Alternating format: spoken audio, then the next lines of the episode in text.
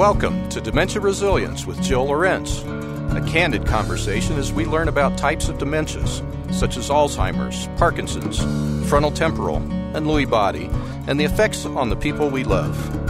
Jill's years of dedication and experience help you adapt, overcome obstacles, and find positive outcomes. It's time for Dementia Resilience with Jill Lorenz. Well, hello, my friends. In the last couple of weeks, I've been trying to tackle some difficult issues and uh, questions that I get through email and so forth for all of you. And I know how hard it is when we're dealing with just difficult symptoms of uh, various dementias and why do they happen? What is going on? What can we do to try to alleviate these problems? So today I wanted to talk about a couple, and I'm going to start with false accusations and paranoia because, you know, this journey has its ups and downs. And sometimes the person is lucid and they can say how scary this is for them. Other times they just get mad.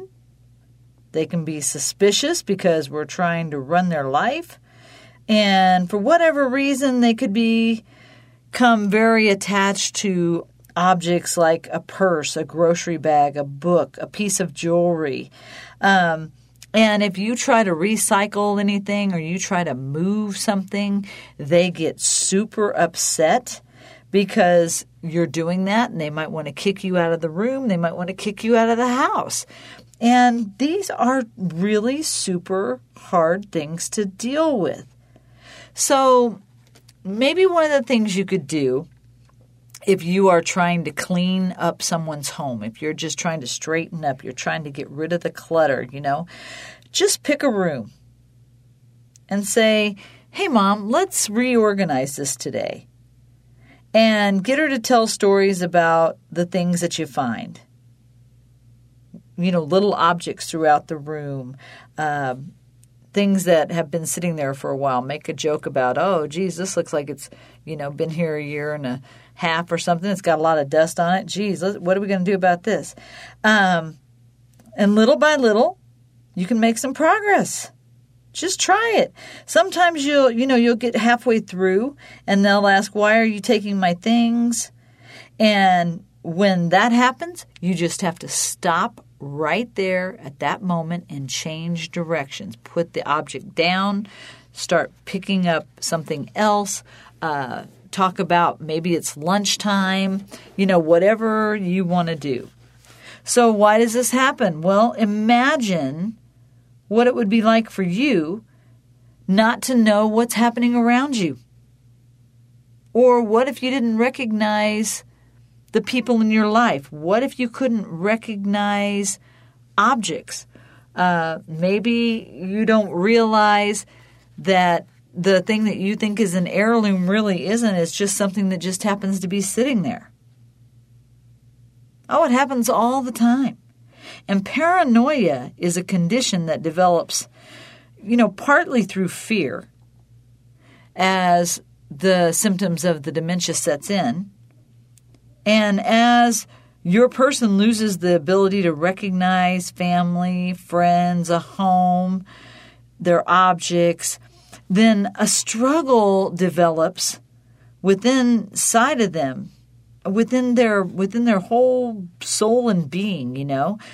Uh, they're trying to make sense of it and they're trying to hold on to objects and things places people whatever they can do to make sure they're not going to lose that safety net. They're not going to um, struggle with with things they don't need to. So that's why they hang on to you as well. That's why they're always, you know, sticking with the person that they feel is their safety blanket, the person that makes them feel safe. So if that person is suddenly going through their things, they're not safe anymore. Now that person's become a liability. Now they've become the enemy because they're coming in and taking things they shouldn't be taking. They were the person I thought I could trust. That's kind of what they what they think, right? So if if they're having an unmet need of of feeling safe and secure and you're putting that in jeopardy, that's where you're going to have emotional, social, physical, psychological, environmental issues that are going to cause depression in that person, that's going to cause them to not think as clearly as they could. So, as always, we're going to try a redirection skill. You know, you want to play a game of gin rummy, or do you want to take a walk in the park, or you know, feed the geese or you know, something that would divert their attention temporarily so you, maybe you could go back into a room or their house later. Um, if your mom, dad, husband, wife, whoever it is, accuses you of moving their favorite vase, even if you didn't do that, this is where therapeutic fibs can help. So you can, you know, approach it calmly, apologize, take the blame. Oh, I'm sorry. I didn't I didn't mean to to move that. I'll make sure that it's put back where you needed. Even if you didn't do it, it doesn't matter. It doesn't matter. Just let it go. Don't pick arguments. Don't say, No, I didn't move that vase. I don't know what you're talking about. And suddenly there's a confrontation that is going to become a power struggle over a, a delusion. And you don't need those kinds of stresses. You don't need those kinds of things in your day. So just take the blame, reassure the person, and change the subject to something else. Move on, let it go. And if they accuse someone else, just stay calm and look for an opportunity to again redirect, redirect, redirect, change the subject to something else. Oh, look at that bird outside. I love this song. Do you remember this song? This is by Frankie Valli and the Four Seasons. You want to sing with me for a minute? You know, whatever you have to do to divert that worry or that false accusation so it doesn't become a deep seated paranoia that they build on. And if you have time, take the opportunity to take that person that was accused aside and explain the situation of the symptom that is happening with the whatever the dementia is and do it while the other person is distracted and say look don't don't blame the person that's mad at you or paranoid or whatever it is. Blame the disease. They don't know any better. Something's missing. They're just trying to figure it out. Okay? And if you can, keep that person's close friends up to date about the fact that they are having issues with false accusations, delusions. Delusions are thoughts that are not based in truth, but they don't know it. Okay?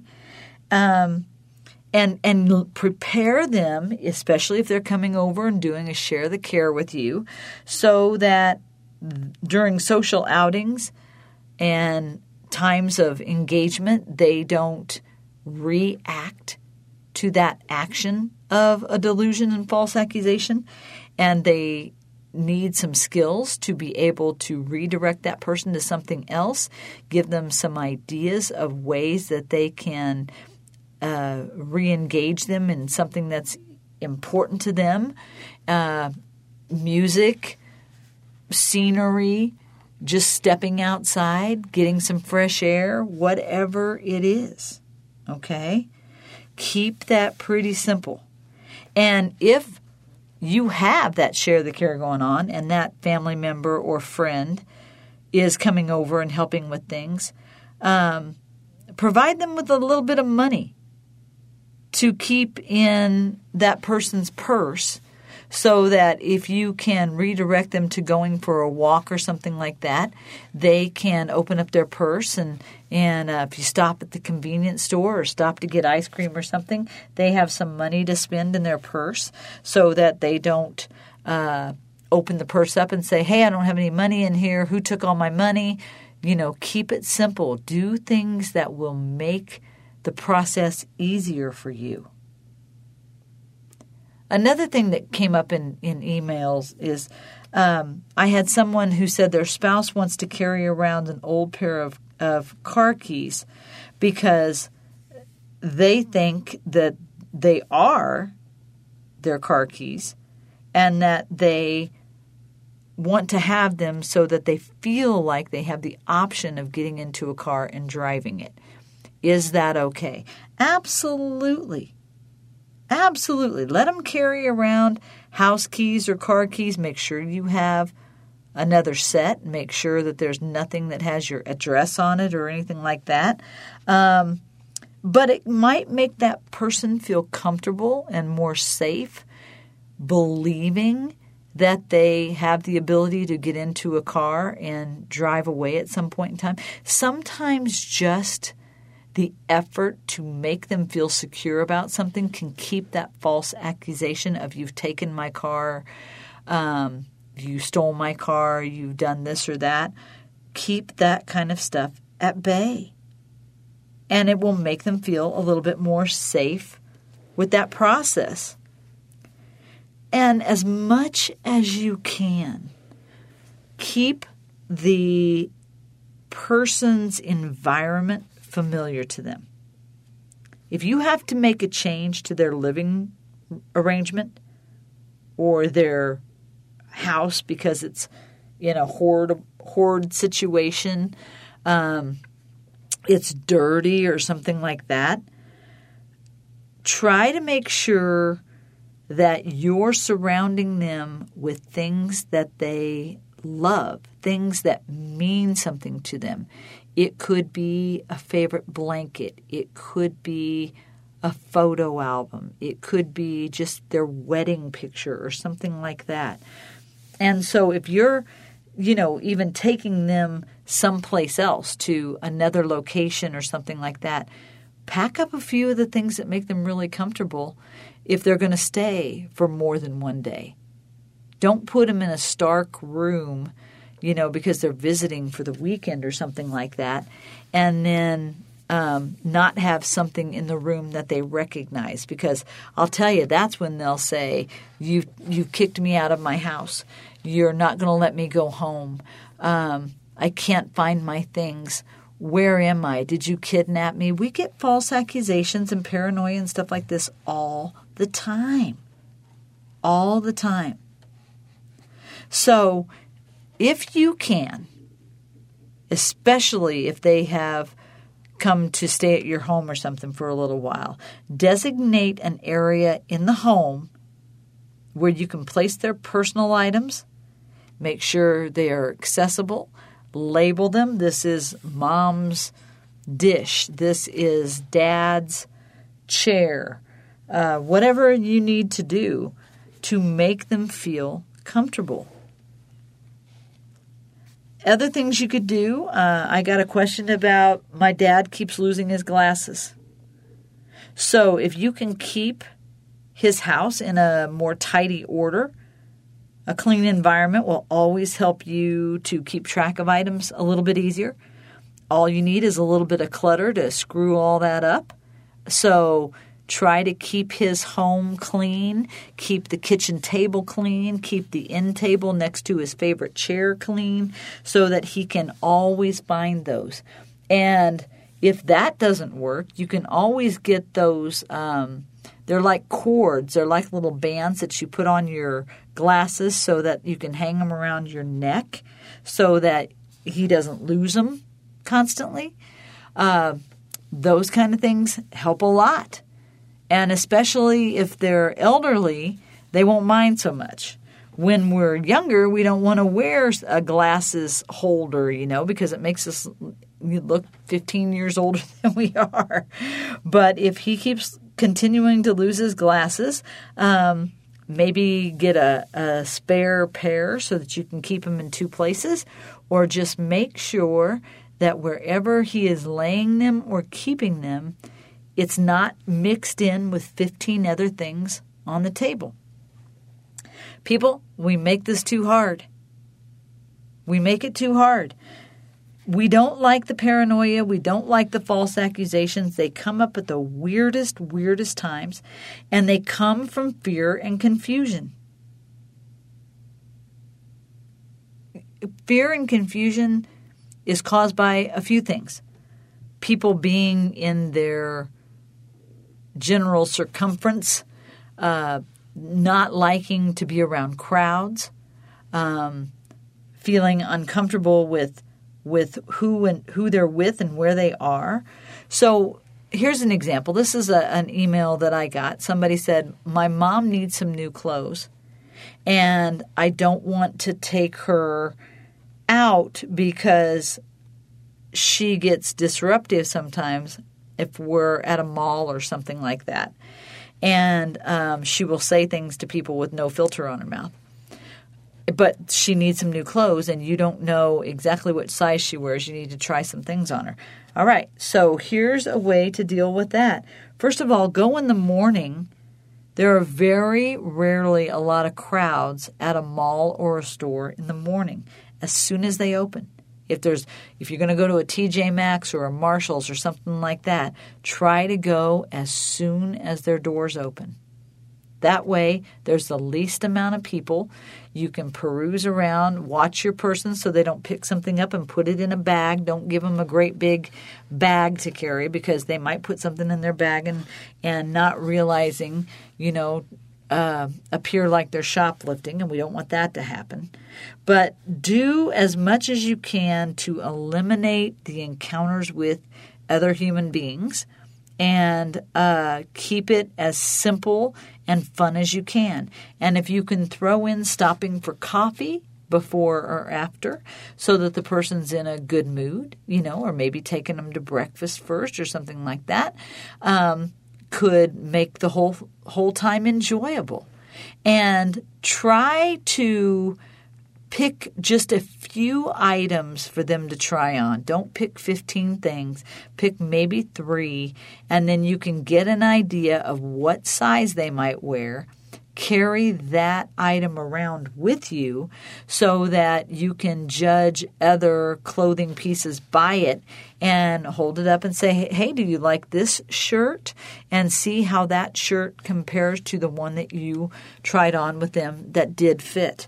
That way, they don't have to go in and try 10 things on. If you can find some things that will give you the basic fit and and you know shoulder width or pants or whatever that you can hold up to each other it will make things much much easier and then they don't worry that you think they're fat that you think that they're stupid that you think that they uh, need to change their whole wardrobe oh my goodness, literally the false accusations could go on and on and on. So do your best to make everything simplistic. The least amount of steps that you can possibly do. Okay? And like I was saying earlier, if you can get spare sets of important items for your person, like the eyeglasses I was talking about earlier, or hearing aids. Um, if you can do that and you can keep that extra set somewhere with you so that you have it, it will make the replacement of that object faster and easier across the board. And that's important to do because if they can't find it and they're starting to panic, you pull that extra uh, extra item out of your purse or go get it out of your car and say, oh, hey, I found it. Here it is. So it's worth it to spend a little bit more money to get that extra hearing aid to get that extra pair of eyeglasses because they lose them all the time. They sit them down someplace and they don't remember where they put them. Short term memory loss causes all kinds of problems. And then guess what? You stole that object. So make it easier for yourself to try to do the best you can to keep spares on hand of all kinds of things, okay?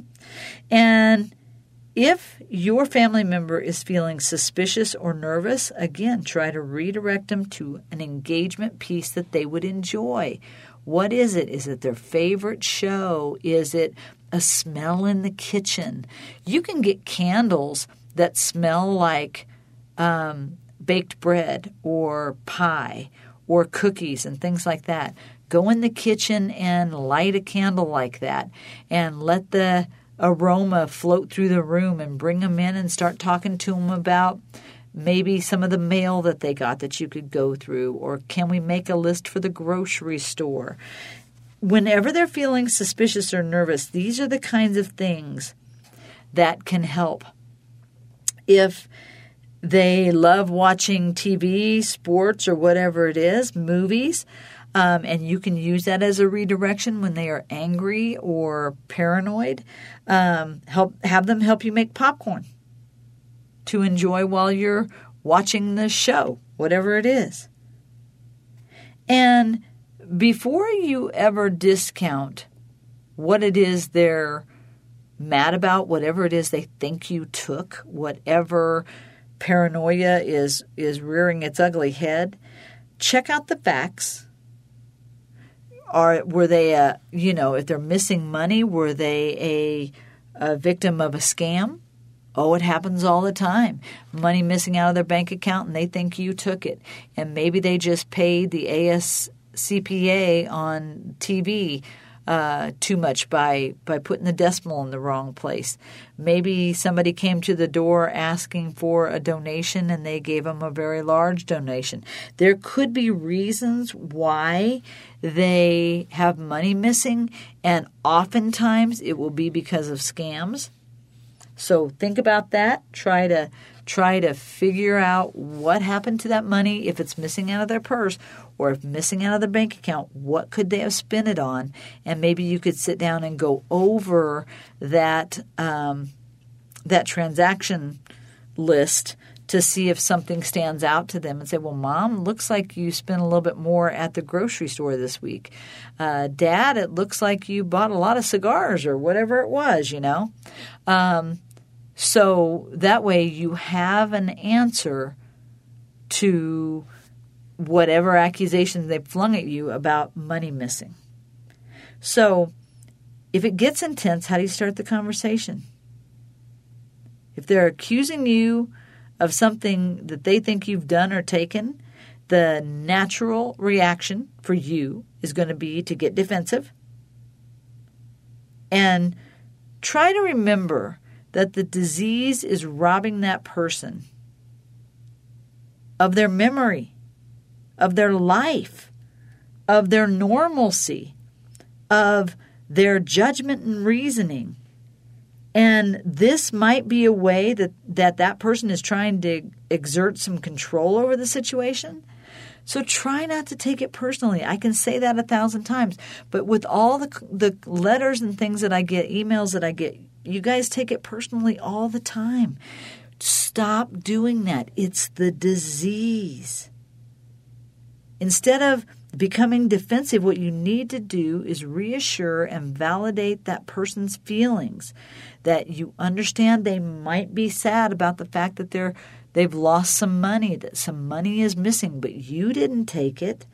Um, but encourage some positive thoughts. I might know where to look if some money is missing, let's check your purse. Let's check your bank account. Let's see what I can do to help you. Use those positive positive words and put a really uh, inclusive, thoughtful, sort of joyful spin on whatever the subject is so that you have a chance to win the conversation, not lose the argument. Okay? And again, if something's missing or gosh mom i forgot to tell you the other day you you gave a lot of money to charity. I was going to i was supposed to remind you. I'm so sorry. Yeah right? That didn't ever actually happen. Who cares if they're feeling bad about money lost and why didn't somebody tell me? Oh my gosh i i saw you do that and i just forgot.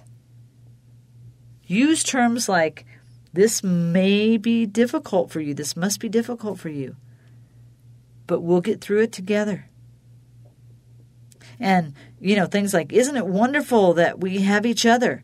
and that I can help you out. This isn't a big deal. I'll I'll make it right. I'll help you fix whatever the problem is. Hey, I know you're upset. I'm sorry you're upset. Your doctor told you that you have memory loss. Here's your wallet. Here's your purse. I found it for you, okay? You can say things like, I understand that you're frustrated that you can't find your favorite earrings. It's upsetting when you think you've lost a, a treasured possession. Let's go look for it together. I'll help you. It could have dropped on the floor. Maybe it's on a different different uh, place. Maybe you put it in a different jewelry box. Let me help you look for it. If they're really upset with you, just say, I know you're frustrated with me. Let me show you. Let me show you that your shoes are in the bedroom. Your purse is, is sitting on the counter. Let me show you these things, okay? They might get upset about little things that could set them off to this paranoia and false conversations like the phone ring. Oh my God, I know the phone ringing makes you nervous. I've asked the the pharmacy to call my number instead of yours. I will take care of everything. Don't worry about it. I'll get them to stop calling because I understand that makes you upset. You have to try to find ways to calm them and make them feel better about themselves and about the situation so that you can prevent these actions from occurring again and again and again. So if you need to, keep a journal. Are there days and times that these situations seem to show themselves more often? Is it is it when somebody asks them a lot of questions and it makes them nervous? Is it a certain time of day when they seem to be uncomfortable? Later in the afternoon happens a lot for people. Um, if you keep notes, it might remind you that your person likes to play cards at a certain time of day. So you know take a take a deck with you next time you go to the doctor's office so that when the doctor's asking them a bunch of questions you could start a game of solitaire or concentration or something and keep them occupied while that person is talking. And look for ways to help them maintain control as much as they can in their life and as much as they are capable of doing. You know if you can keep summer clothes in the basement now because it's turning into fall everywhere. Um, and make sure that she knows that you're putting those clothes in the basement because she won't be needing them because we're not in summer anymore. And even ask that person to help you move those clothes. Those are the kind of things that can help them from feeling like they are losing their independence. That's really what this is all about. False accusations and paranoia are all about fear and them feeling like they are losing their independence. And we need to find ways to soothe that and make them feel better and help them to be more comfortable in their surroundings and the way you are working with them. Always act, don't react. It will only make the situation worse. We're going to take a short break, and when we come back, we're going to talk about hiding and misplacing things, rummaging, and why they do those kinds of things, and even maybe uh, wandering if we have a little bit of time.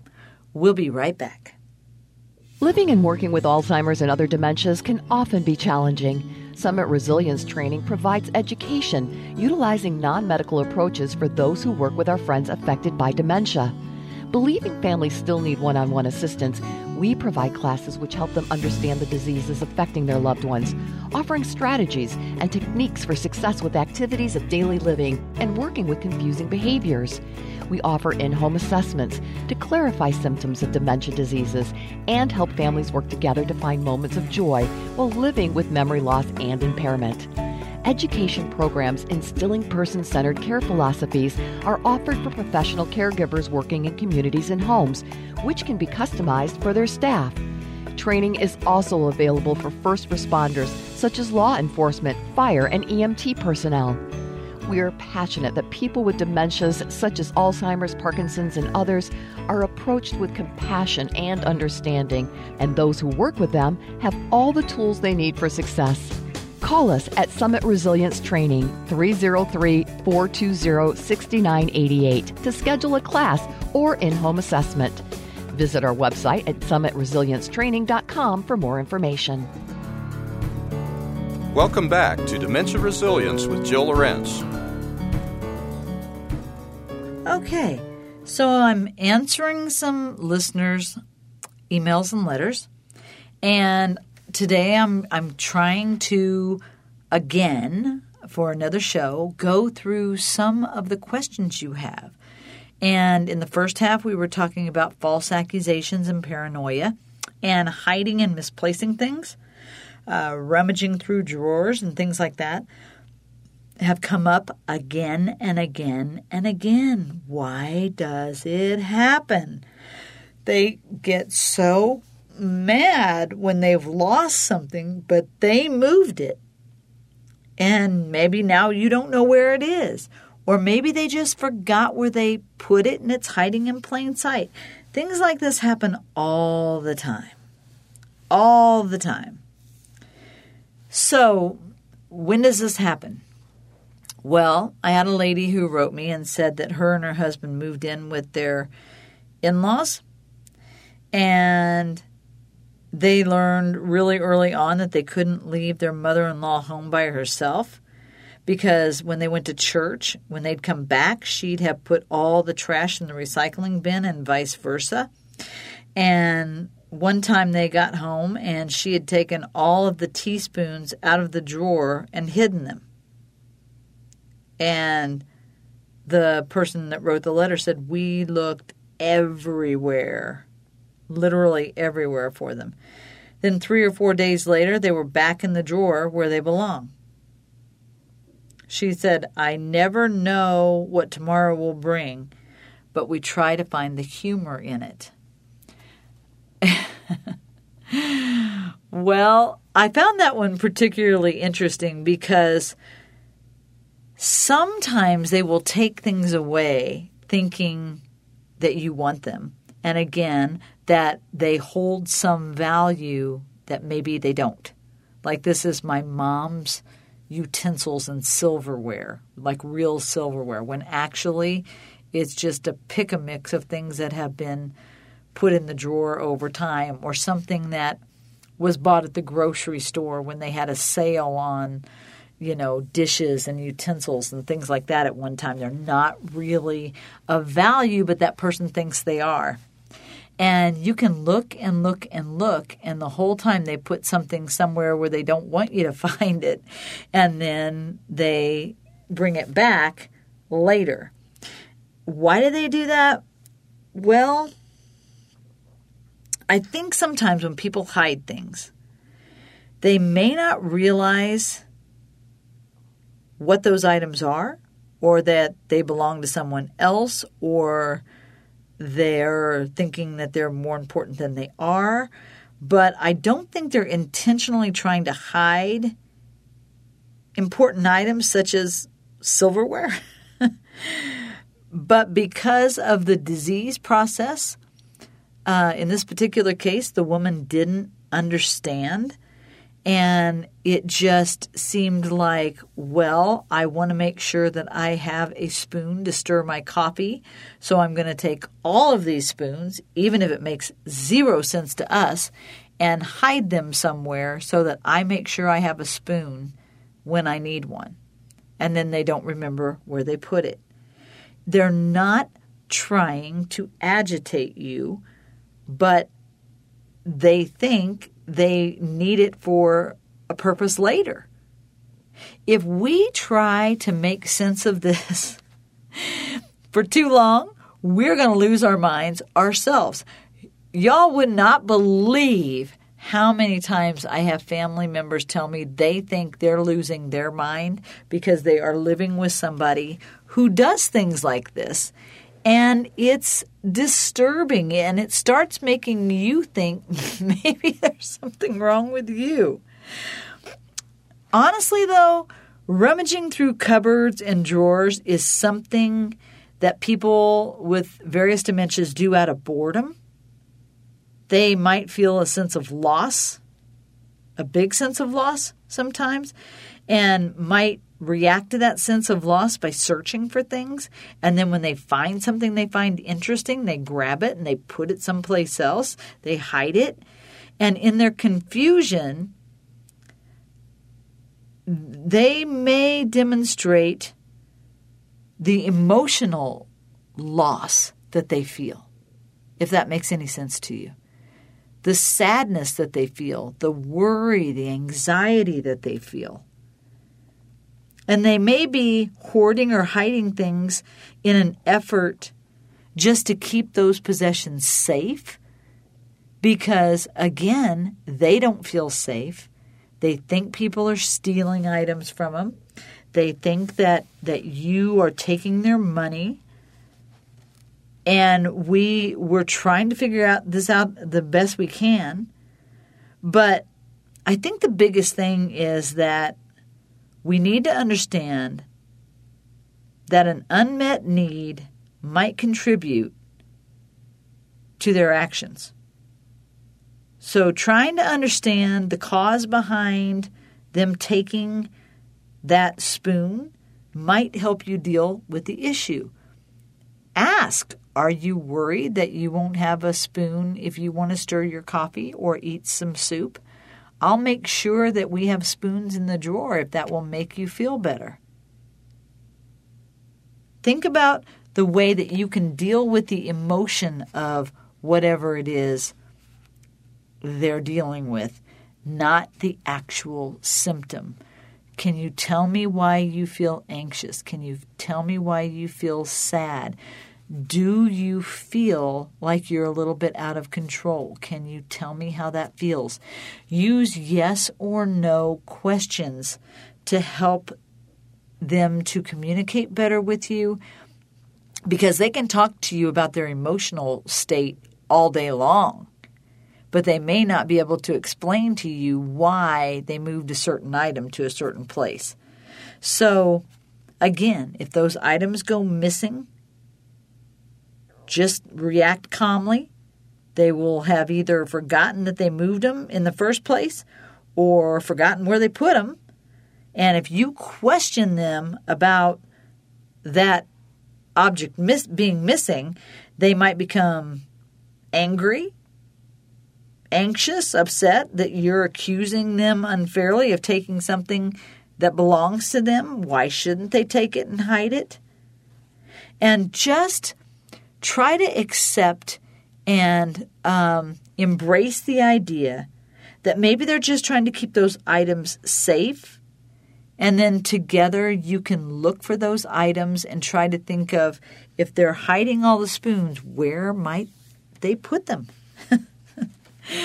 I know, I know, things get weirder by the day. These are difficult things that that interrupt our day and suddenly we're the victim of circumstance and the recipient of their anger when they can't find something that they moved that they hid. So one of the things you can do is try to keep a regular routine. Give your person things to do during the day that reinforce that routine. So if you're always having lunch at 11:30, make sure that you have lunch ready by 11:30 every day. It could be a different thing that you have every day, but um, you still have lunch at that same time. If they are used to watching a show at 10 a.m., it doesn't matter if they watch the same show, just as long as they watch as they watch a show at 10 a.m. If they're used to taking a shower in the morning, be over there in the morning to give them the shower at the time they usually do that. Don't try and do it several hours later in the afternoon. You will not be successful. So, routines are crazy important. I've said this over and over and over. Um, other routines that could be important, um, out, allowing them to have some some responsibility. Let them feed the dog or cat. Okay? Ask for their assistance in caring for the family animal.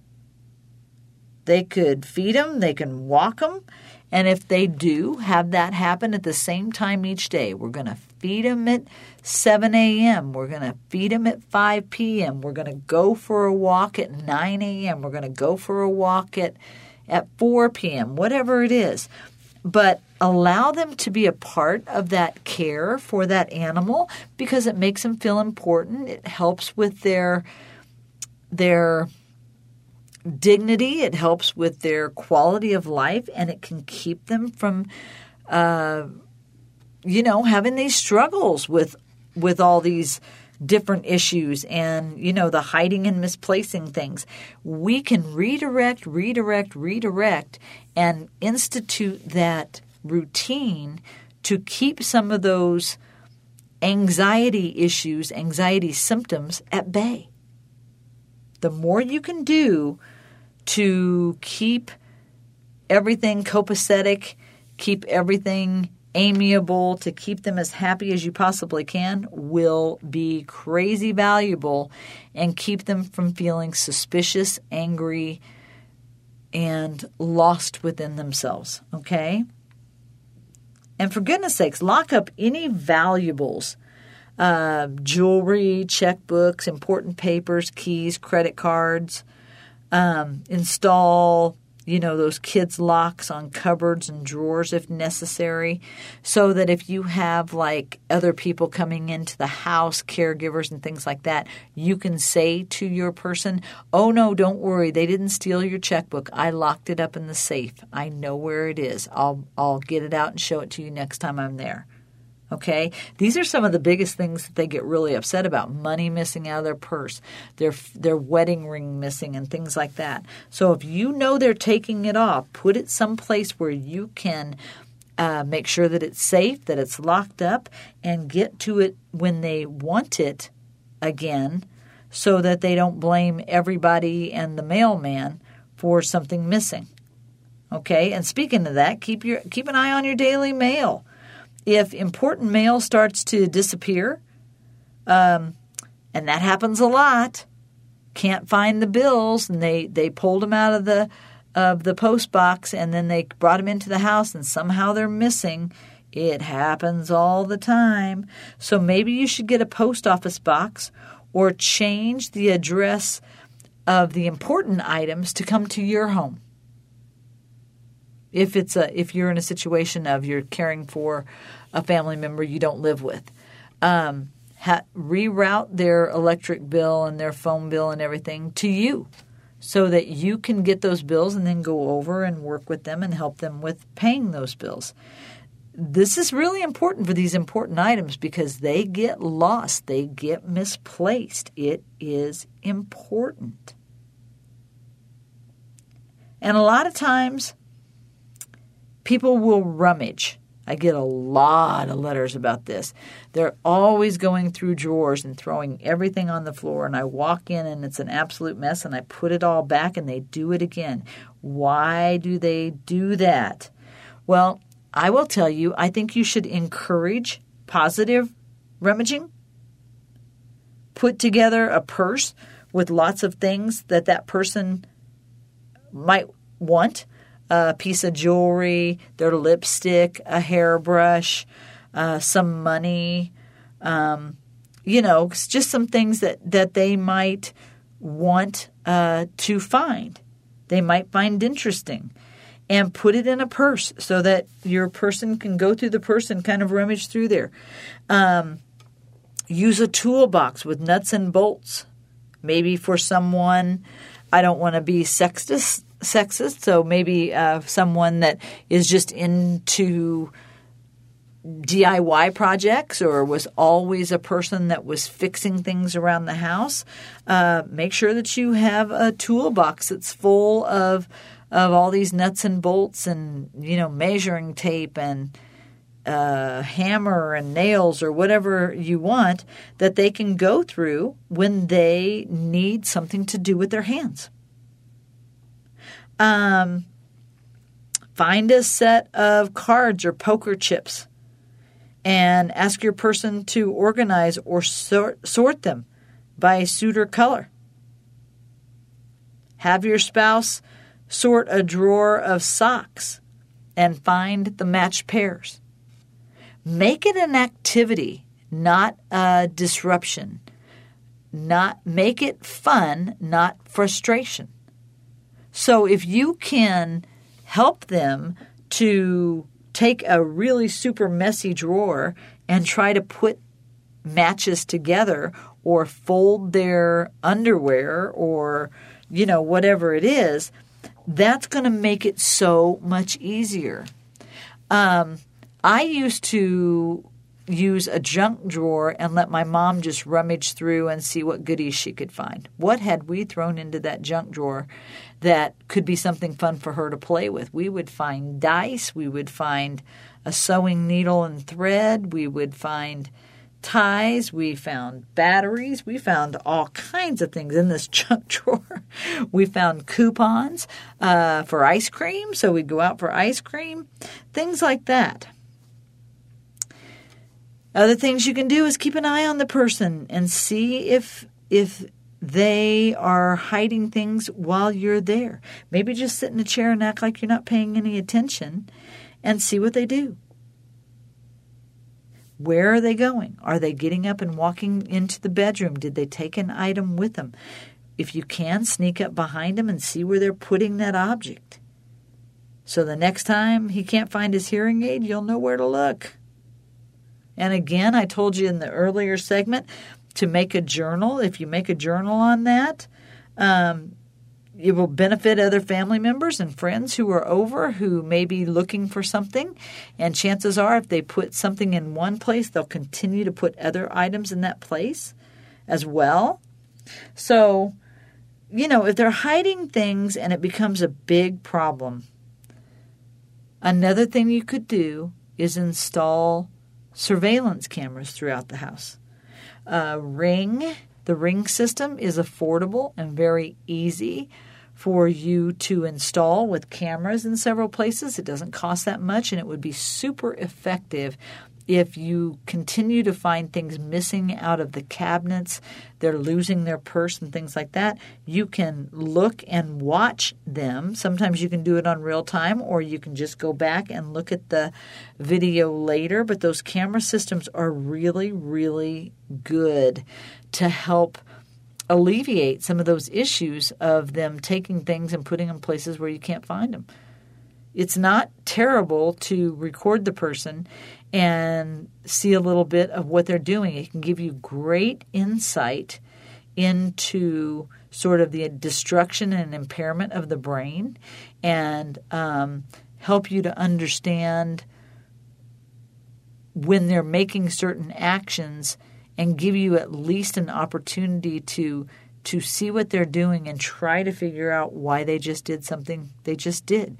Maybe it's never going to make sense but at least you can watch it on video and have a better glimpse into their world and their confusion so that you you approach this with compassion and understanding and not frustration and anger and anxiety that doesn't help anybody okay and another thing uh, this was always important to us check the trash before you put it out Okay? Then you don't have to worry about the stress of an important item, mail, uh, you know, objects being thrown away. And if you can, keep the trash cans covered and out of sight, like maybe under a, in, inside a cabinet or under under a table or something, so that they're not constantly throwing things in the trash without you seeing. Um, Oh, remote controls. They are the worst.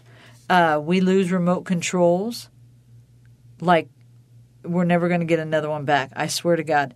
So be sure to label them. This is the TV room remote control. This is the bedroom remote control.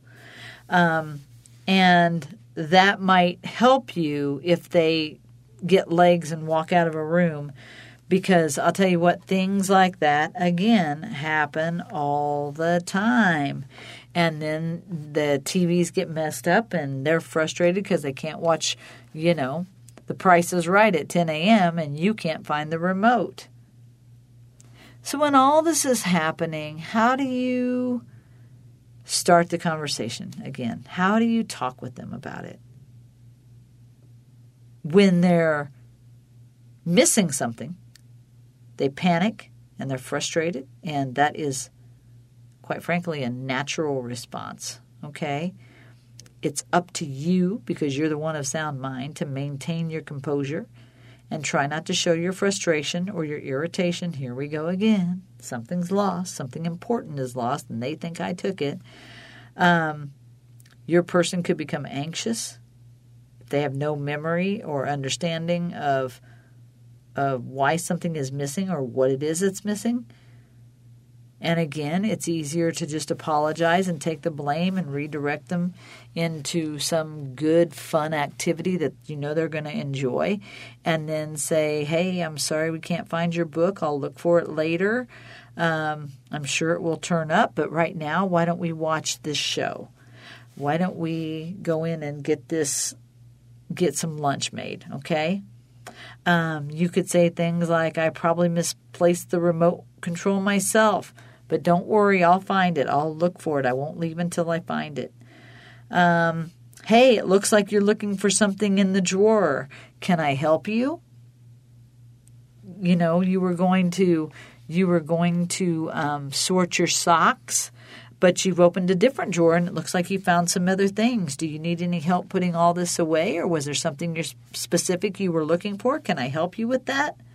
Um, hey, your scarf's not in this drawer. Why don't we why don't we go take a walk for a little while and we'll come back and look for it later? I'm sorry that it's missing. Uh, don't worry, I know it's important to you. Deal with the emotion of it, not the actual symptom itself. Um, if you think they're going to need something later and you're going for that walk, you could say, Hey, why don't you leave your glasses on the dresser? Um, and when we get back, we'll know where they are. Maybe they'd be willing to do that. Let's grab your sunglasses instead, instead because it's sunny outside. I want to make sure that you can see, and and uh, so we'll grab your sunglasses instead. Let's leave your reading glasses here. Um, you know, somebody said to me, my mom could not find her makeup compact. Um, hey, if you are looking for it and you can never find it, just go to the store and get a new one treat him to a new compact so that she can put on her blush and do the things that she wants to do and just make it fun. Let's go to the makeup store and get some new colors or something like that. I would love to see a new blush on your face. Um, that lipstick you bought before was so pretty. We can go get you a new one. Things like that. Go with it. Make it simple. So, if I can help you at all to prevent the frustration of losing items, set aside time to organize the place, straighten cupboards, declutter drawers, keep only the essential things that you need in that person's space. Take time to donate unused items to charity. They always need it. And keep that person's area a clutter free environment. It's hard to remove things, but it's better to do it when they are there with you and you can keep redirecting and redirecting if they get anxious and angry, but it may need to get done. So, if you can, plan out meaningful activities for that person, something you know will matter to them, their favorite music, their favorite show, their favorite smells, whatever it is, and try to avoid boredom. That's where a lot of this comes from. You know, assign your person simple household tasks like dusting furniture or folding clothes or taking a walk or putting pictures in a scrapbook. A schedule and a routine will help you keep that person engaged. Again, I, I say it and I have to say it again. I'll say it one more time because routines are crazy important. And all of this is going to help your person to be successful in their environment. Labeling drawers, cupboards, if you can't if they don't understand words, uh, take a picture of what's inside the cupboard and put it on the outside of the cupboard. Okay? And do it maybe when they're resting or sleeping, and then they won't freak out as much that you're doing it. If you think that it would be beneficial to help have them help you, then use cues and say, hey, why don't we put this picture on this cupboard? And why don't you open the cupboard and make sure this is exactly what's in there? Are the plates in there? Yes, they are. Great. Here's some tape. Do you want to tape this up there? Make it a meaningful activity. These are the kind of things that happen to us every day. I get emails constantly and I know that you all know this, but the problem is that you forget these things. And when you forget them, you become overwhelmed. And when you become overwhelmed, they become unhappy. And when they are unhappy, you are unhappy. And when they are frustrated, you are frustrated. And vice versa. When you set the emotional tone, when you are carefree, when you are thoughtful, when you are compassionate and loving and willing to help, they will feed off of that energy. So it is super important to remember that your demeanor speaks volumes when you're with that person and they can feel your love and they can feel your anger. They can feel your calmness and they can feel your anxiety. And that is one of the few gifts that these various dementias give us is that with short term memory, we can direct them easily and get them to think about something else for a few minutes, or we can set that emotional tone. We can work towards making them feel better and that we understand that emotion that they are feeling, and we're going to do the best we can to alleviate whatever anxiety and sadness and, and frustration and anger they have so that we can eliminate the false accusations and the paranoia and the hiding objects and the misplacing things and so on and so forth. Okay, my friends, it's been fun talking to you. I hope you got something out of today's podcast, and I will see you next week on Dementia Resilience with Jill Lorenz. You've been listening to Dementia Resilience with Jill Lorenz. To learn more about her resources, services, classes, or to book speaking engagements, visit Jill's website at summitresiliencetraining.com. A new podcast drops every Tuesday, so join us as we learn more about dementias, resilience, and overcoming obstacles to find a positive outcome. Dementia Resilience with Jill Lorenz can be found on your favorite podcast provider. Please subscribe and give us a five star rating. Musical and technical support provided by Brian Hunter. See you next week.